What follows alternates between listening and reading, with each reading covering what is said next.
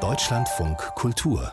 Lesart die Pariserin Anneloa Kehr, die schreibt Kriminalromane einerseits und andererseits sitzt sie in ihrem zweiten Beruf an der Quelle so richtig für echte kriminelle Geschichten. Sie arbeitet nämlich als Strafverteidigerin.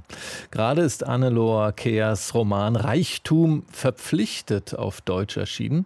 Sofort eingestiegen in unsere Krimi-Bestenliste von Deutschlandfunk Kultur. Und Jurymitglied Sonja Hartl sagt Ihnen, warum.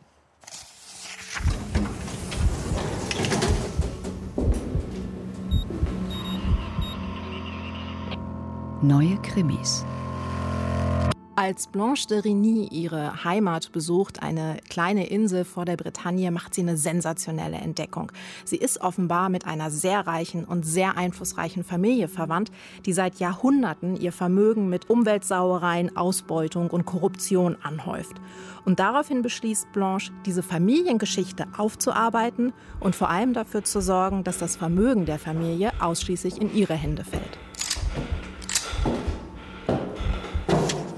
Anlor Kehre erzählt in Reichtum verpflichtet auf zwei Ebenen. Es gibt einmal die Gegenwartsebene, auf der sich Blanche um die Familie kümmert und es gibt eine zweite Ebene, die 1870 und 1871 in Paris spielt. Da wird Blanche idealistischer Urgroßvater zum Wehrdienst ausgelost und seine Familie sucht daraufhin einen armen Stellvertreter, der diese Pflicht für Geld übernimmt, denn der Krieg gegen Preußen droht, das ist quasi sein sicherer Tod.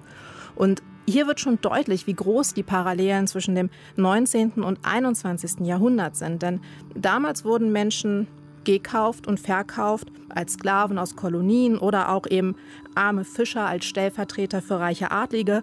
Und heute sagt man zwar, ein Menschenleben sei unbezahlbar. Tatsächlich aber gibt es Modelle, um den Wert des Lebens eines Menschen zu bestimmen. Danach ist ein Franzose 5 Millionen Dollar wert und ein Eritreer 70.000 Dollar. Und danach lässt sich dann ermitteln, wie viel ein Staat zum Beispiel ausgeben kann, um während einer Pandemie Menschenleben zu retten. Ich mag unglaublich gerne diese scharfsichtige, diese gefährlich kontrollierte Wut, die besonders in den Gegenwartspassagen zum Ausdruck kommt. Und diesen Zynismus nun, den kennt man ja von Unlock her, aber die Vergangenheitspassagen stellen dem auf dem ersten Blick etwas entgegen. Da ist eine feine Ironie, da ist der Idealismus von Blanche Urgroßvater, der wirklich daran glaubt, dass er als verantwortungsvoller Reicher etwas verändern kann. Und er hat ja auch ein schlechtes Gewissen, dass dieser arme Mann für ihn zur Armee geht, aber er nimmt dessen Tod halt doch in Kauf für die Weltverbesserung, die er halt besser kann als dieser arme Mann. Und Kerr macht in ihrem Buch wirklich sehr deutlich, dass es für eine bessere Welt mehr braucht als gute Vorsätze und Demonstration.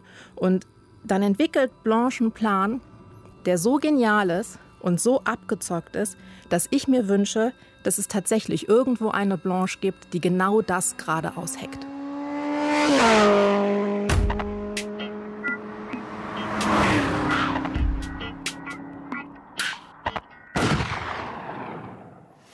Reichtum verpflichtet, der Roman von Anne-Laure Kehr aus Paris, aus dem Französischen übersetzt von Iris Konopik bei Ariadne erschienen mit 250 Seiten. 20 Euro ist der Preis und dieses Buch Reichtum verpflichtet ist im Oktober jetzt neu eingestiegen auf Platz 9 unserer Krimi-Bestenliste. Die gesamte Liste, die finden Sie auf unserer Website deutschlandfunkkultur.de.